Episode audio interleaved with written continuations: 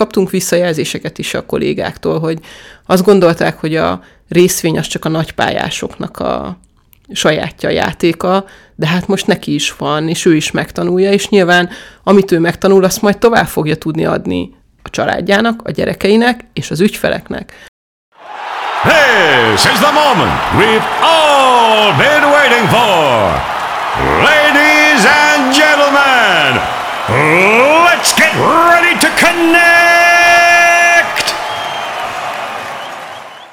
Nem csak a munkaerő hiány, a változó munkavállalói igények, hanem a munkaerőpiacra újonnan belépő fiatal pályakezdők miatt is kerülnek egyre inkább a középpontba az elköteleződést támogató különböző munkáltatói eszközök és programok.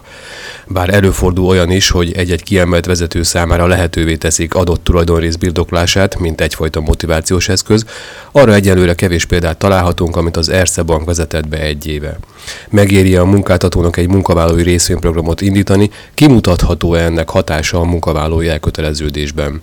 Többek között ezek a kérdések is szóba kerülnek mai beszélgető partnereimmel, dr. Mihók Krisztinával, az Erste Bank hárvezetőjével, valamint Bara Gábor stratégiai vezetővel. Üdvözlöm a hallgatókat, én Zámbori Bíró Tamás vagyok. Ez a Connect Magazin podcast csatornája, ahol friss és inspiráló történeteket osztunk meg a digitalizáció, a vállalati kultúra és a belső kommunikáció témakörében. Sziasztok, örülök, hogy itt vagytok. Szia. Köszönjük, hogy itt lehetünk. Szia. Köszönjük a meghívást. Arról beszélgettünk, hogy ugye egyrészt rátaláltam egy korábbi sajtóközleményetekre, ami kifejezetten ezzel a részvényprogrammal foglalkozott, de hogy ez csak egy szelete az egész történetnek, hogy egy picikét tágítsuk ki stratégiai megközelítéssel. Ugye Gábor, ez a te területed, valahogy indítsuk el ezt a gondolkodásmódot, hogy aztán menjünk beljebb az információkban. Rendben, hát én nagyon messziről indítanék, Ausztriából. Ja, az a mi szerencsénk, hogy egy regionális bankcsoporthoz tartozunk, tehát nem egy valami amerikai multi, vagy valami megfelelően távoli entitás. A tulajdonosunk az érti a piacait. Ugye Csehországtól Romániáig bezárólag aktív az ő szerepvállalása. És tulajdonképpen mivel érti ezeket a piacokat, érti a különbözőségüket, és alapvetően a helyi menedzsmentre bízza azt, hogy milyen stratégiai irányvonalat szeretnének képviselni. Van ebben egy egészen jó konzisztencia, a menedzsmentünk az egy viszonylag stabil csapat, nagyon régóta a helyükön vannak, és ők is nagyon értik a piacokat is, és értik a bankjukat is.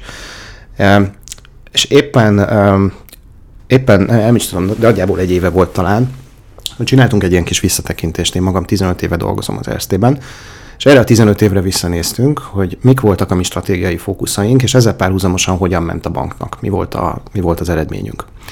És nagyon érdekes dolgokat találtunk. Ugye 2009-ben jöttem én a válság után, akkor volt egy ilyen nagyon erős tulajdonosi fókusz, egy nagyon erős tulajdonosi szemlélet. Rakjunk rendbe, találjuk meg az elveszett értéket, próbáljunk meg valamit visszaszerezni abból, ami a válság során elpusztult.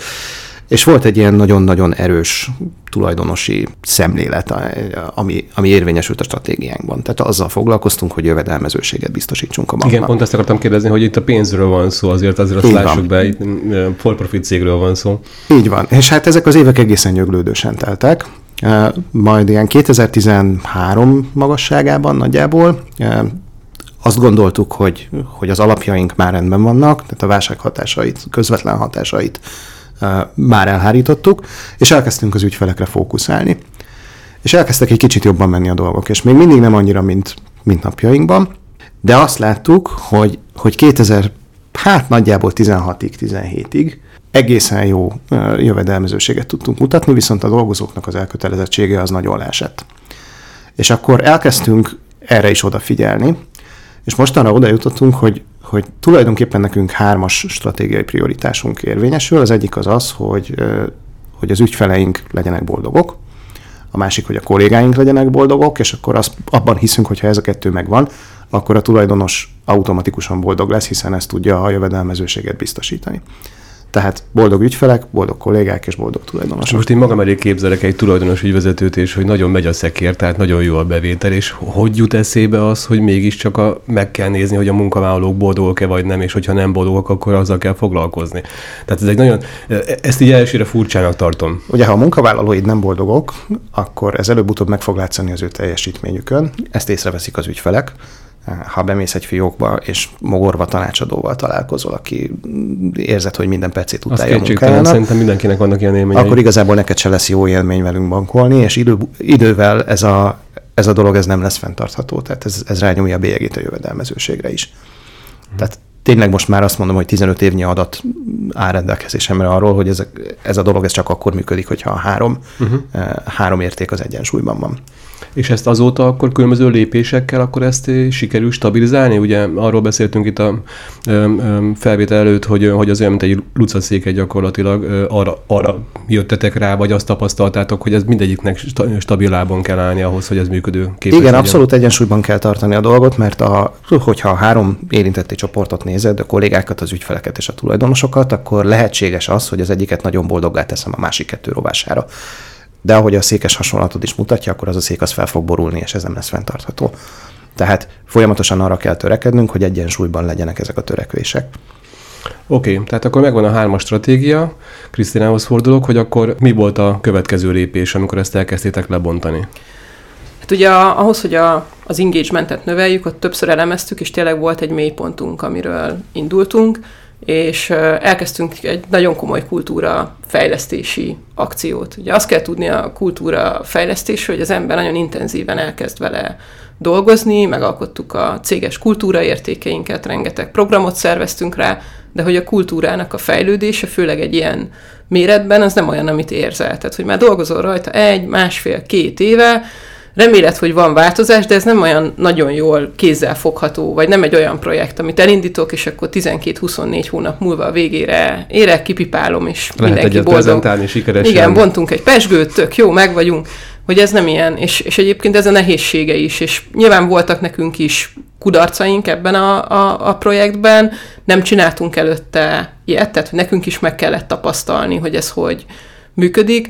A nagy ilyen megnyugvás számomra, vagy az a pillanat, amikor azt mondtam, hogy akkor igaziból innen már tényleg elrontani tudjuk, csak az, amikor a Covid beköszöntött az volt, és most ezt nem ünnepelni akarom, hogy ez egy jó dolog volt, de hogy ott egy ilyen teljesen váratlan környezetben, egy olyan témában, amire nem voltunk felkészülve, nem voltunk szakértői, nem volt semmilyen tapasztalat, hogy mit meg hogy kell csinálni, ott úgy sikerült nagyon gyorsan pillanatok alatt a menedzsmenttel döntéseket hozni arról, hogy hogy működjünk, hogyan tudjuk a kollégáinknak nyilván az egészségét megvédeni, milyen segítségeket vezessünk be, milyen intézkedéseket vezessünk be. Ott egyik napról a másik napra, de tényleg volt olyan, hogy egy vasárnap délután hoztunk döntéseket, hogy nem volt vita benne, mert igaziból mindenkinek teljesen egyértelmű volt. Egy kérdés sem merült fel, hogy most az a legfontosabb, hogy a kollégáink az egészségét megvédjük, vagy őket segítsük, hogy az iskola, vagy hát a távoktatások alatt ők hogyan tudják menedzselni a gyerekeket otthon, és senkiben nem volt kérdőjel, hogy majd úristen, mi lesz a hatékonyságunkkal, meg ha mindenki otthon van, fog-e dolgozni, vagy vezessünk be egy rendszert, ami logolja, hogy éppen mit csinálnak. Ezt a példát most azért hozott fel, hogy tulajdonképpen ekkor szembesültetek először azzal, hogy az a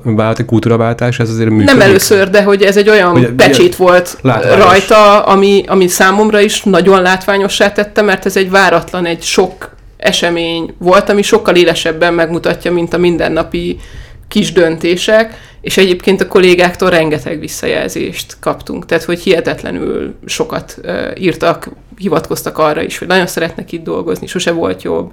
Tényleg látszik, hogy odaérett a kultúránk, nem csak beszélünk róla, nem csak egy marketing szöveg, hanem tényleg ugye az egyik kultúra értékünk, nem titok a törődés, és hogy ez hihetetlenül kifizetődött. Egy olyan iránytű volt egy teljesen ismeretlen zónában, ami egyszerűen megkönnyítette a navigálást.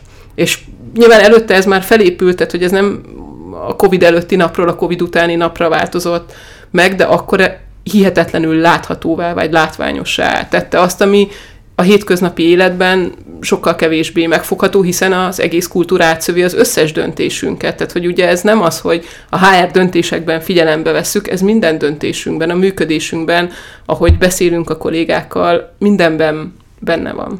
Azt mondtad, hogy azért voltak nehézségek, meg ugye ez nagyon nehéz egyébként akár, nem tudom, adatokkal bebizonyítani, hogy ez a folyamat ez jól működik. Mögötted ott volt a menedzsment, támogatott. Hogyha van olyan menedzsment bárhol máshol a világon, amelyik nem ennyire támogató, mit javasolsz, hogy így mit érdemes, hogyan érdemes meg rábeszélni, vagy nem tudom én, támogatást kérni tőle. Partnerül kell hívni a stratégiát, aki számok mentén ezt egyébként meg tudja mutatni annak a menedzsmentnek is, aki nem hisz benne. Tehát ugye nyilván rengeteg nemzetközi példát is lehet találni. Mi is a menedzsmenttel kezdtük ezt a gondolkodást, velük indult, és nyilván nekik is ez egy nem egyik napról a másik napra megérkező mindset change volt, de megérkeztünk. Tehát, hogy ez út, és igaziból ez a legnehezebb benne, hogy az elején úgy nagyon várjuk azonnali visszacsatolást az eredményekből, és ez nem jön azonnal.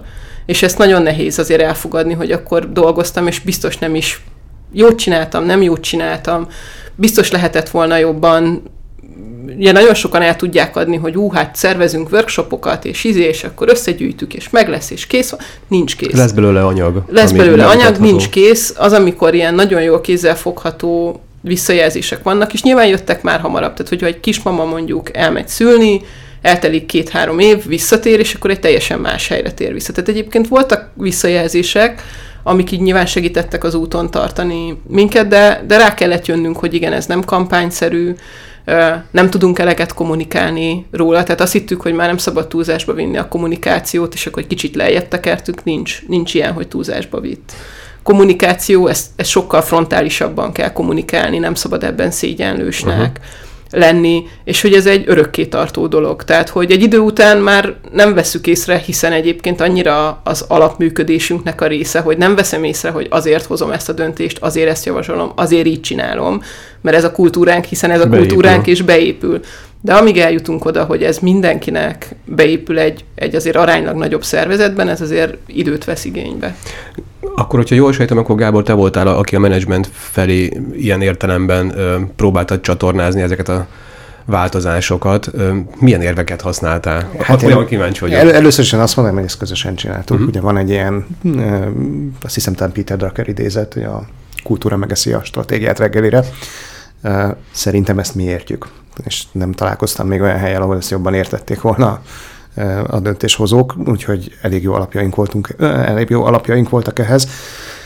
Hát az érrendszer megnézd, igazából az első látványos eredmények azok akkor kezdtek jönni, amikor van egy ilyen ügyfélélmény visszamérő mutatószámrendszerünk, mi ezt folyamatosan mérjük, hogy az ügyfeleink mennyire elégedettek az Erstével, és az első jelek ott kezdtek el mutatkozni, amikor egyrészt elkezdett együtt mozogni az elkötelezettségi felmérés, amit minden évben megismétlünk, elkezdtek egyre jobb pontszámok jönni, és ezzel párhuzamosan az ügyfélélmény is elkezdett javulni, és legelőször azokon a területeken kezdett el javulni, ahol az ügyfelek közvetlen személyes kapcsolatba kerülnek a kollégáinkkal, tehát fiók, hálózat, call center. Oké, tehát akkor ez már egy egyértelmű visszajelzés volt, ami azt jelentette, hogy ez egy jó út, és ezen tovább kell menni. Néhány éve volt egy kutatásotok, ezt szintén az egyik sajtóközleményetekben találtam, amelyben azt kérdeztétek, hogy mely juttatási eszközök a legfontosabbak a munkavállalók számára, és ebből az derült ki, ezt idézem, hogy az alapbér után a központi területen dolgozó home office képes munkakörökben ma már a 2.-3. helyen lényegében egyforma súllyal nyomnak latba a különféle bónuszok és egyéb anyagi ösztönzők, illetve az otthoni munkavégzés lehetősége. Megvizsgált. Nyilván ez most egy kiragadott mondat az egész történetből. Erről tudnál beszélni, hogy milyen visszajelzések voltak és milyen tapasztalatok, és hogy itt a stratégiai megalkotás során ezeket milyen szinten vettétek figyelembe? Ugye megkérdeztük a kollégákat egy ilyen felmérésben, hogy egyébként nálunk meglévő juttatások, meg beraktunk olyan juttatásokat is, amik esetleg nálunk nincsenek, hogy mi a preferenciájuk, mert hiszen van egy torta, azt szeleteljük, nyilván nem tudunk a végtelenségig mindig minden újat bevezetni, de hogyha már elköltünk erre egyébként nyilvánvalóan egy szignifikánsabb összeget, akkor legalább azt úgy költsük el, hogy összhangban van a munkavállalói igényekkel, és azért nyilván nem esnek egybe a munkavállalói igények, de ezt így tudjuk felmérni, hogy mik az igények. És nyilván az, hogy az alapbér a legfontosabb, ez nem meglepetés, ez minden más kutatás is kihozza. De utána valóban a központi területeken, egyébként a home office volt olyan területünk, ahol egyértelműen a 2. helyre jött föl, ez egyébként már a COVID után volt, tehát nekünk a Covid előtt már volt home office-unk, nem volt ilyen arányú, tehát ugye szerintem ez a heti max egy nap vagy annyi, se nyilván az egész infrastruktúránk sem erre volt felépítve, a Covid alatt átálltunk mi is egy teljes otthoni munkavégzésre, utána húztuk az infrastruktúránkat is, és már a Covid alatt bejelentettük, hogy egyébként el fogunk lépni a korábbi működési modelltől, tehát nem fogunk teljes mértékben visszatérni az irodába, és aztán ezeket mindig fine-tunoltuk, bevezettük a teljes távmunkát, nagyon sok mindent. És akkor fontos volt ez a preferencia, hogy a kollégák hogy látják, és teljesen egyértelmű lett, hogy Covid-tól függetlenül is az otthoni munkavégzés az abban, hogy én hogy tudom megszervezni az életemet, és ebben nagyon egyedi körülmények vannak. Azt is felmértük egy másik felmérésben, hogy kinek mi a legnagyobb előny az otthoni munkavégzésből, és nyilván nagyon adja magát, hogy a munkába járás, de nem csak. Tehát, hogy a családot hogy tudja reggel elindítani, mennyire tud flexibilis lenni azzal, hogy helyben ott van, ahol mondjuk az óvoda, iskola van, mennyire tud zajoktól, ilyen zavaró tényezőktől mentesen dolgozni, tehát ilyen fókuszált munkavégzés, tehát nagyon mások az indokok, mint ahogy a távmunkánál is, tehát nekem az egyik kedvenc indokom, és egyébként így csak, hogy a kultúránkat illusztráljuk, hogy amikor bevezettük a távmunkát, akkor a vezérigazgatón kérte, hogy legyen egy reggeli, egy ilyen virtuális reggeli, hiszen távmunkások, azokkal, akik az elsők, akik a távmunkába kezdtek, és akkor ott beszélgettünk vele arról, hogy mik az indokok, hogy ki miért választotta a távmunkát. A kedvencem az egy apuka volt, akiknél azt hiszem 3 gyerkőc volt, és ő azért kérte a távmunkát, mert így a felesége is vissza tudott menni dolgozni, aki egyébként tanít, és másképp nem tudnák megoldani. És tényleg mindig nagyon egyedi történetek vannak mögötte. Nekünk nem is az a feladatunk, hogy ezeket az egyedi történeteket mindig tudjuk kezelni, az a feladatunk, hogy egy olyan keretrendszert biztosítsunk, ami fókuszál arra, hogy a munkavállalók jól érezzék magukat, ki tudjanak teljesedni otthon, és a munkahelyen is. És ennek szerintem az egyik nagyon eklatáns példája, hogy nem munkaerőként tekintünk rá. Ők emberek. Ugyanolyan emberek, mint amikor én a saját családomra nézek. Nyilván más kontextusban, de ugyanúgy emberekre nézünk, vagy emberekként kezeljük és értékeljük őket a kultúránkba, és ezért mindent úgy próbálunk alakítani, hogy az ő prioritásaikat, fontossági sorrendeket, az élet fontos dolgait támogatni tudjuk. Úgyhogy nyilván a home office is ennek az egyik leágazása. Egyébként nagyon érdekes, még 2 dolgot megosztok ebből a kutatásból, mert iszonyat tanulságos volt. A top 5-ben még 2 juttatás jött bele, az egyik a szabadidő, tehát hogy mi az Ersteker programunkba is többlet szabadságot, meg alkotói szabadságot adunk a kollégáknak, hihetetlenül fontos a kollégáknak az, hogy ki tudják pihenni magukat, fel tudjanak töltődni. Erre mondj már egy példát, Léci.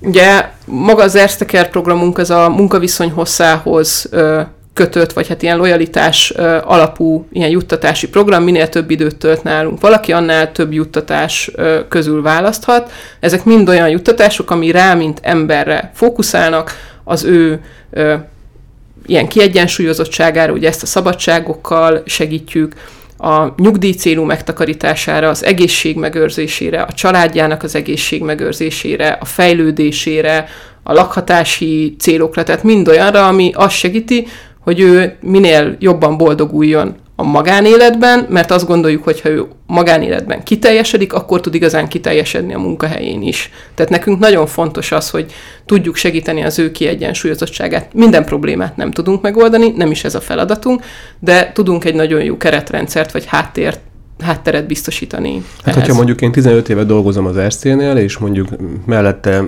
rájövök arra, hogy én világéletében sört szerettem volna főzni, akkor ezt valamilyen szinten lehetővé teszitek, hogy mondjuk nem tudom, el tudjak járni a nem tudom, ilyen kalászképzésre. Ez egy tök jó példa, nekem a makaronsütés volt a példám, amikor bevezettük ezt a programot, de abszolút, tehát, hogy például a második mérföldkőben, vagy a harmadikban, most harmadik mérföldkőben bejön az az elem, hogy választhat fejlesztést, tehát önmaga fejlesztésére összeget, arra költi el, amire szeretne, tehát ha egy sörképző tanfolyamra, akkor arra, egy makaronsütőre, akkor arra, egy festő tanfolyamra, arra, erre egy kolléga küldött képeket, ő És egy alkotói szabadság is jár, ebben a mérföldkőben egyébként egy 2 hetes alkotói szabadság jár, ami azt jelenti, hogy fizetett extra 2 hetes szabadság ebben a mérföldkőben.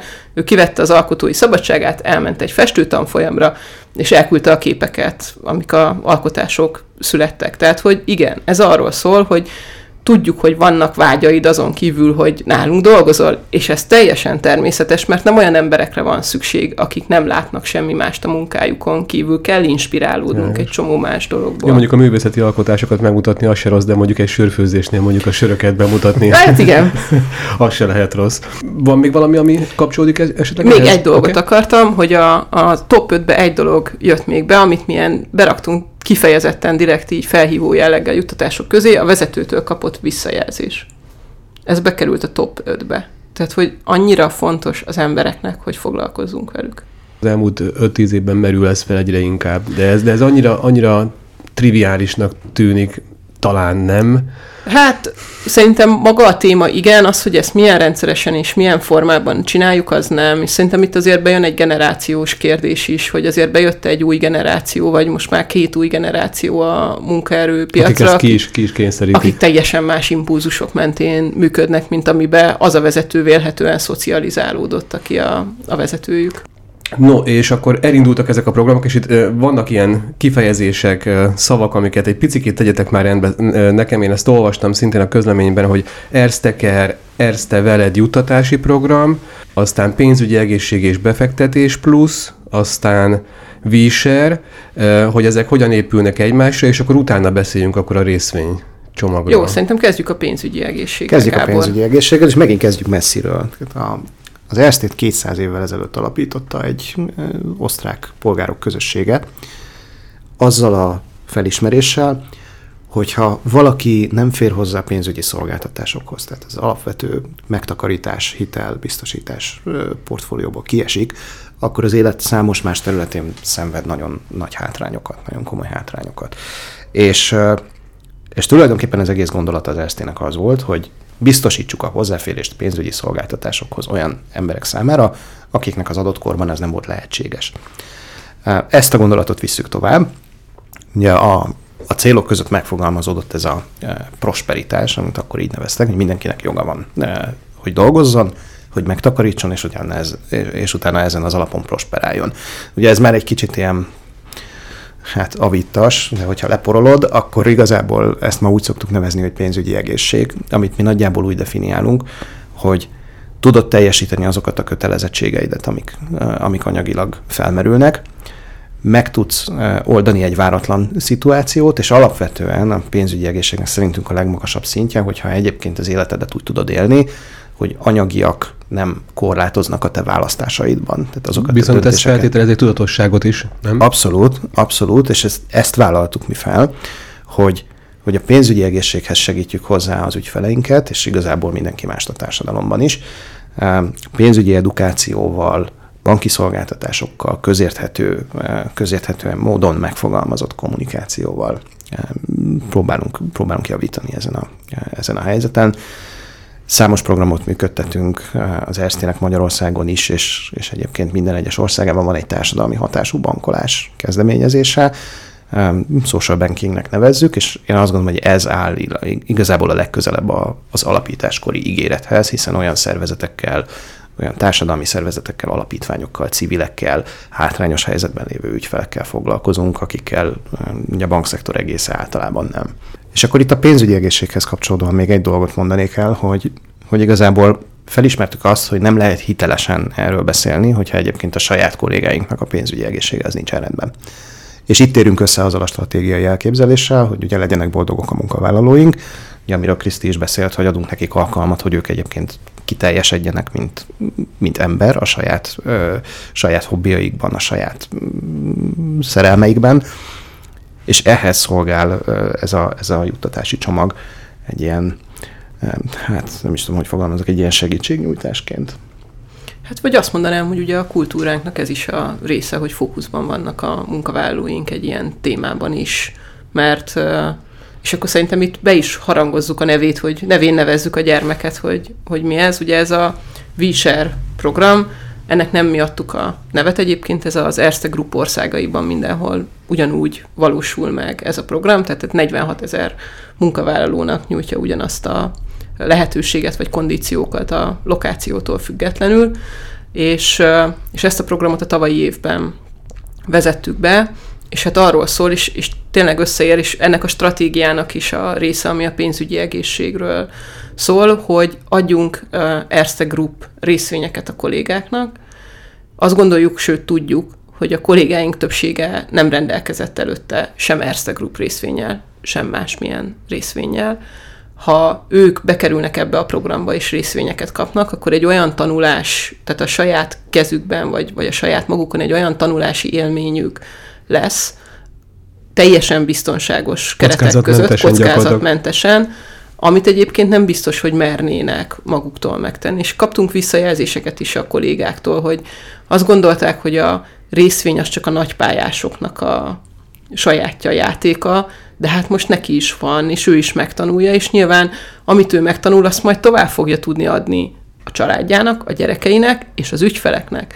És hiszünk benne, hogy kell, hogy szélesítsük, és értsük azt, hogy ezek hogy működnek. Addig, amíg nem értem, hogy működik, addig ezt nem fogom tudni, merni, ajánlani, eladni, belevágni. Azt kell mondjam, hogy ennek már ilyen társadalom hasznossága is van, tehát hogyha minél többen, hogyha nekem van erztés barátom, és ő ezt elmagyarázza, számomra is fontos plusz információkat tud adni pénzügyi edukációban. Egyébként tényleg a részvények az a kisember, kvázi kisember számára is elérhetőek, miért ne? És nyilván oda kell úgy fordulni, hogy értjük és tudjuk, hiszen nyilván nem egy kockázatmentes világról beszélünk, ezt természetesen tudjuk. Egyébként magába a programon belül edukációs alkalmakat tartunk, ahol különböző szakértők, nyilván szerencsére vannak házon belül, tehát nem kell kívülre menni érte. Ők segítenek és magyaráznak a kollégáknak különböző kontextusba, mi a részvény, hogy működik, állampapír, melyik, miért jó, kinek jó, hogy gondolkozzak benne, mit jelent az osztalék, mi fog történni, hogy alakul a piac. A múlt héten az Erste Groupnak a makrogazdasági elemzője tartott egy outlookot, hogy mi fog történni, mi vár az Erste Groupra, mik a várakozások a részvény árfolyamával kapcsolatban, és a legjobb, hogy tavaly szeptember 1-én írtuk jóvá az első részvényeket ebben a programban, és jövő hét első felében a kollégák osztalékot fognak kapni.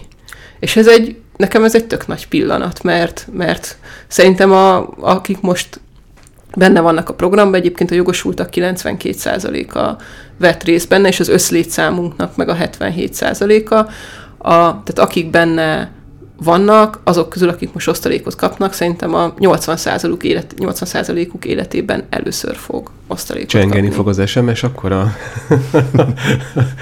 a feltételekről még annyit mondj már, Léci, hogy úgy tudom, hogy talán 6 hónap munkavállaló jogviszony kell? Mindig adott évben, két lába van ennek a WeShare programnak. Az egyik, hogy aki a juttatást megelőző évben legalább 6 hónapot munkavállaló volt, ő kap egy 350 € értékű részvénycsomagot. Nyilván az, hogy ez pontosan hány részvény, ez mindig a részvény árfolyamtól, forint-euró árfolyamtól függ.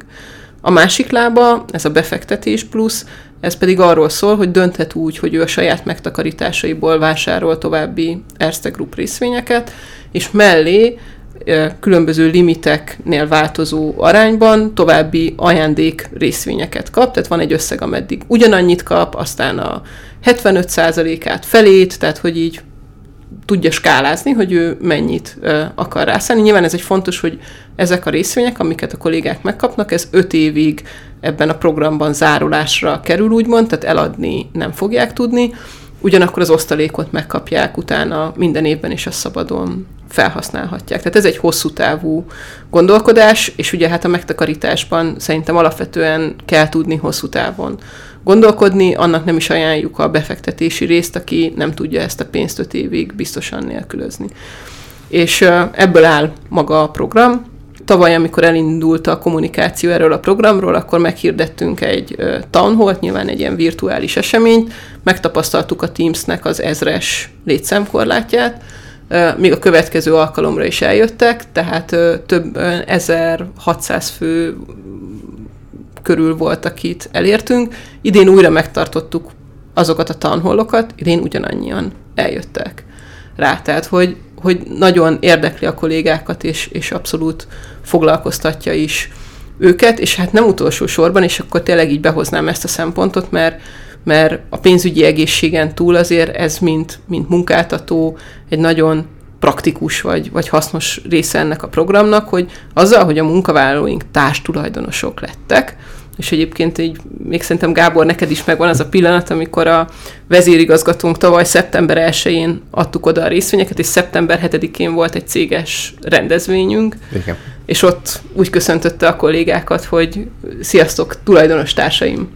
És ő is nagyon örült neki, a kollégák is nagyon örültek neki, de hát ennek azért van nagyon praktikus haszna is, hiszen közelebb hozzuk azokat az érdekeket, amik vannak a tulajdonosi oldalon a munkavállalókhoz. Szerintem ennél közelebb nehezen tudjuk. Hogyha nekem részvényem van, akkor ez, amit mondtál is, hogy folyamatosan vizsgálom a nemzetközi, vagy akár a munkáltatóm szempontjából fontos iparági információkat, nem beszélve arról, hogy ezzel kapcsolatban még segítséget is adtok, hát ennél erőteljesebb elköteleződést tényleg nehéz elképzelni. Igen, és ez tök érdekes, erről van is jó sztorim. Ismerek olyan kollégát, aki ugye, mondta Kriszti, hogy 5 évig még nem csinálhat semmit ezzel a részvényel, ezzel együtt minden nap megnézi az Erste részvényár folyamát. És szépen lassan ilyenkor az emberben kialakul egy kíváncsiság, hogy na jó, milyen események mozgatják, milyen trendek mozgatják a részvényár folyamat. Mit kell nekem tenni ahhoz személyesen, hogy ez látszódjék? Vagy mitől lesz boldog a tulajdonos?